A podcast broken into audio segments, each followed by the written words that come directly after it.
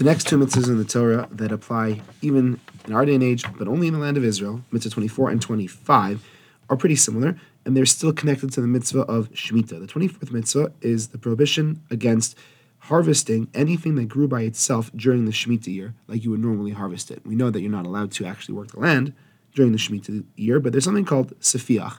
And sefiach means that there was produce that grew by itself, which it often does, and even though it did grow by itself and you didn't do anything to make it happen, you're still not allowed to harvest it as you normally would. So harvest the whole field and store it up in your storehouse. You're not allowed to do that. All you can do is, as we mentioned previously, you can take whatever you need to eat at that moment, a little bit at a time, and other people can do the same. You can't stop them. Actually, there's a rabbinic prohibition, though, that in some situations with this sefiach that grows by itself, you might not even be allowed to eat it. And the reason being that if you would be allowed to eat it, then people could very easily actually work the land themselves and then claim that, oh, this just grew by itself, so now I can eat it. So by creating a prohibition against eating something that did grow by itself, our sages were able to remove the temptation from people working the land in order to eat these things because they can't be eaten anyways. But that doesn't apply to all situations. There are many times where you would be able to eat what was grown by itself, but it is something important to keep in mind. The twenty-fifth mitzvah is similar, and that is a negative commandment